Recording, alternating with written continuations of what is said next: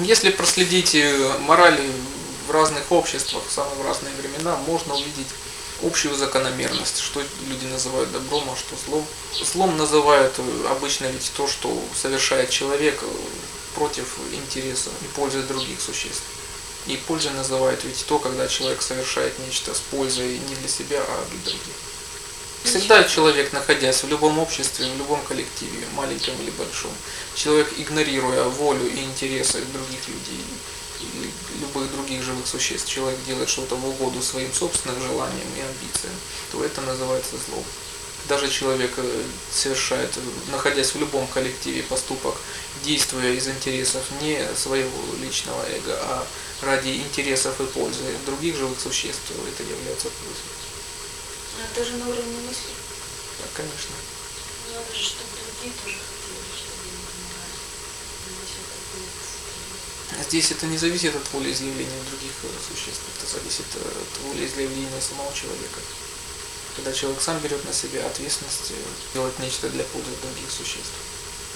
Например, человек уже может делать, начиная с личной практики, когда, например, человек чувствует, что он несет ответственность за те мысли, которые он излучает, и за те поступки, которые он совершает. И поэтому он в первую очередь изменяет собственную жизнь, очищает собственные мысли, и уже хотя бы этим облегчая жизнь другим людям. Каждый это хорошо понимает, например, ведь очень тяжело иметь дело с человеком, вот у которого есть проблемы жизни. Человек, который постоянно ходит в депрессии, у которого множество таких тянучих, длительных проблем. Иметь вот какие-то общие дела с таким человеком очень тяжело. Все у него не продумано, тяжело, мучительно в итоге для всех. И даже бывает просто посмотреть на такого человека бывает неприятно.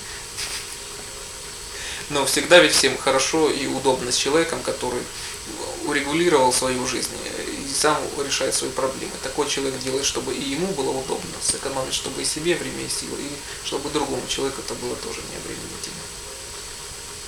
И поэтому человек, который ведь уверен в себе, который излучает оптимизм, который обладает чувством юмора, с таким человеком уже часто просто приятно рядом находиться. И ведь часто окружающие, например, они испытывают удовольствие, например, глядя на работу человека, который делает ее уверенно и качественно. На такую работу просто приятно посмотреть. Вот так человек может уже своим примером помогать и окружающим. То есть список плохих э, качеств человека нельзя ограничить, допустим, девятью заповедями, да? Десятью, Он да. намного, десятью, то есть он намного больше. Да. Это просто как основная часть, а из них уже... Если речь идет о девяти наставлениях, так в смысле ты имеешь в Да. виду? А не о десяти стандартных заповедях каждой религии. Девять наставлений – это общие сформулированные принципы, а как же их стоит применить в своей собственной жизни, то это зависит от каждого человека. Каждая ведь ситуация в жизни, она по-своему уникальна и неповторима. Поэтому насколько человек сознателен, настолько он будет понимать, как же следует их воплотить в своей собственной жизни в каждой данной ситуации. Чем более человек сознателен, тем более он будет понимать это. Нельзя ведь придумать советы на все случаи жизни. Если человек будет э, этим руководиться, то он все равно ошибется и сделать не то, что можно. Отсюда начинается фанатизм и крестовые походы. Поэтому чем разумнее и сознательнее человек, тем он больше будет видеть, как э, воплощается практически в его жизни девять наставлений. И поэтому уже первая помощь человека заключается в его собственной жизни. Для этого нужна практикующая личная практика. Когда человек э, отвечает за все свои слова, за все свои поступки, за свою собственную жизнь, вот тогда и сам для себя является опорой, и тогда он может послужить опорой для других людей. И уже в дальнейшем, когда человек в себе сам воспитал необходимые качества и сгармонизировал собственную жизнь, вот тогда человек ведь обладает наибольшими возможностями для помощи тех, кто попросит. Когда же человек ведь сам имеет множество своих нерешенных проблем, свои тяжелые привязанности, тяжелую карму, то и помощь другим, она тоже возможна, но ведь она тогда ограничена. И поэтому так человек, развиваясь и совершенствуясь сам, он становится все более полезным для окружающих.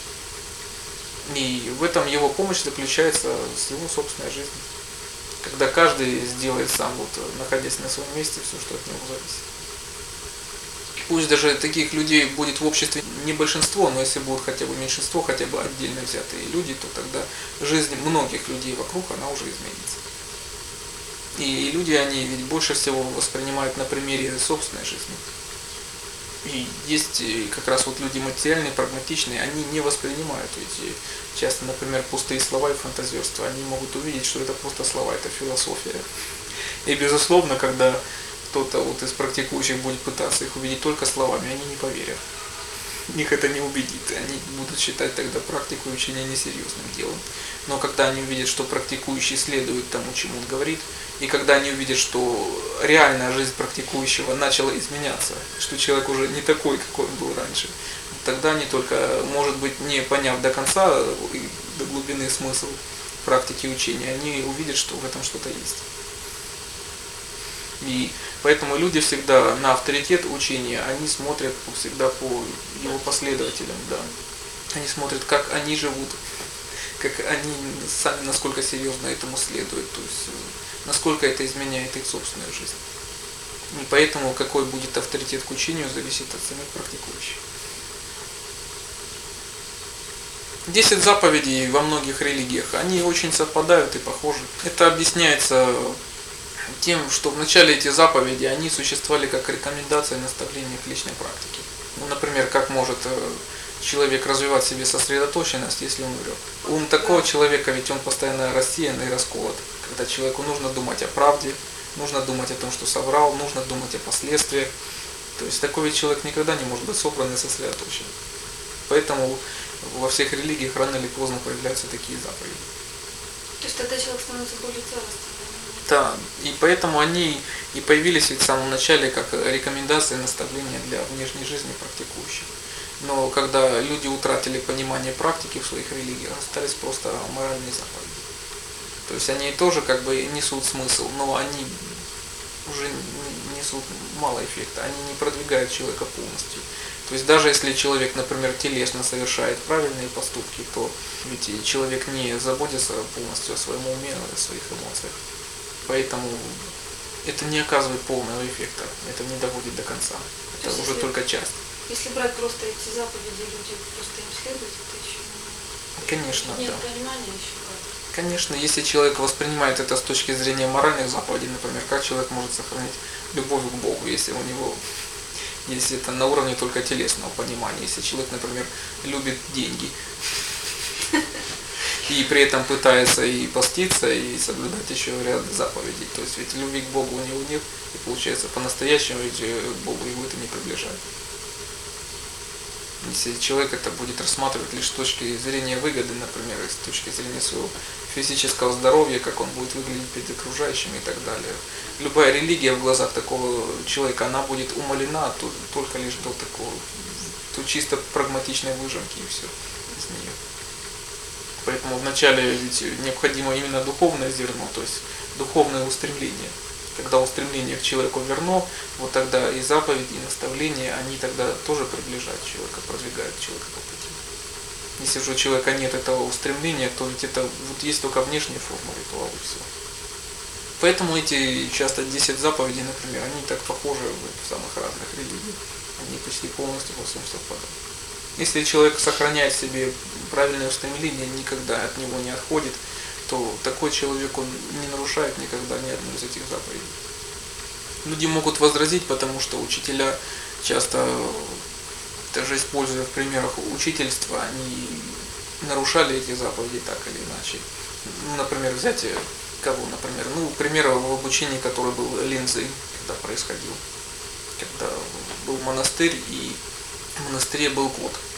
Часть монахов жила на левом крыле, часть монахов жила на правом крыле. И они пытались переманивать кота. И каждый из них э, любил этого кота. И в результате у них возникали споры и раздоры. То есть каждый хотел, чтобы на ночь кот остался на их половине. И вот учитель, узнав о том, что этот кот, он приводит умы монахов в такое смущение, и что люди из-за этого забывают, зачем они там находятся, он тогда взял этого кота и сказал, что теперь пусть каждый из вас скажет, в чем же заключается смысл дзен, ради чего вы здесь находитесь. Если не скажете, то тогда я каждому крылу отдам его половину кота. Монахи молчали, не зная, что сказать. Тогда он разрубил кота и каждому по половине крыла он отдал свою половину кота. Когда в этот момент в монастырь возвратился Линзы, которого не было, то тогда он подошел к учителю и дал нужный правильный ответ. Но учитель сказал, уже слишком поздно.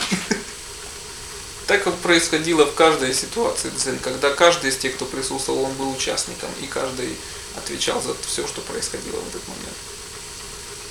Поэтому, несмотря на то, что было произведено убийство животного, тем не менее, это тоже была своего рода ситуация дзен. И каждый из монахов, он получил свой урок.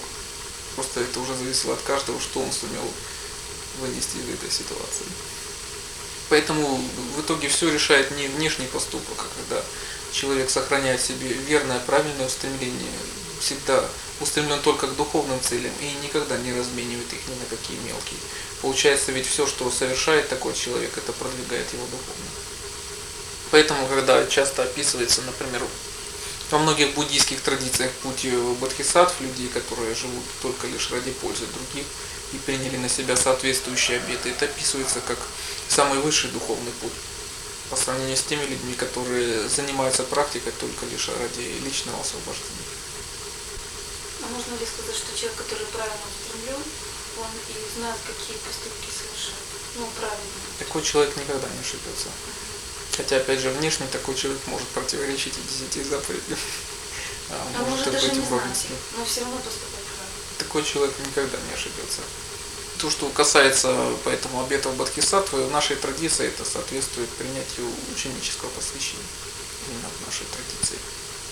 Почему это можно расценивать как высший путь? Потому что, например, если человек совершает какой-то добрый поступок, помогает кому-то, например, но при этом он преследует какую-то корыстную цель, то есть, ну, делает, например, ради собственного престижа, или стремясь потом получить выгоду от того, кому он помог, то и такой поступок нисколько ведь такого человека не продвигает духовно. Человек по-прежнему он остается закосленелым в своей корости. И поэтому ведь человек, который размышляет только о духовных целях и заботится только о духовной пользе ради всех людей. Получается, ведь какой бы поступок такой человек не совершил, он так или иначе будет приближать к духовному развитию его и других людей. Какие еще обеты Самая главная цель, опять же, которую формулирует для себя Бодхисаттва, это не личное освобождение, а работа ради пользы других существ. Поэтому говорится об этом в буддизме как о человеке наиболее продвинутом. Почему? Если человек, например, продвигается духовно, достигает сам самых высших состояний, то как же такой человек может не заметить страданий других людей? Получается, значит, либо он не знает, он не замечает эти страдания, либо это просто двуличный человек, который пытается их игнорировать. И как же, если такой человек, продвигаясь духовно, ведь он видит, что множество людей вокруг него пребывает же тогда в невежестве и мучаются ведь от собственных проблем. Поэтому человек, который по-настоящему продвигается духовно, он понимает, что он не может ведь быть полностью счастлив, удовлетворен, если огромное количество людей вокруг него продолжает мучиться от своих проблем. Тогда он понимает, что по-настоящему, сам он продвинуться может, если он в меру своих знаний и способностей будет помогать и другим.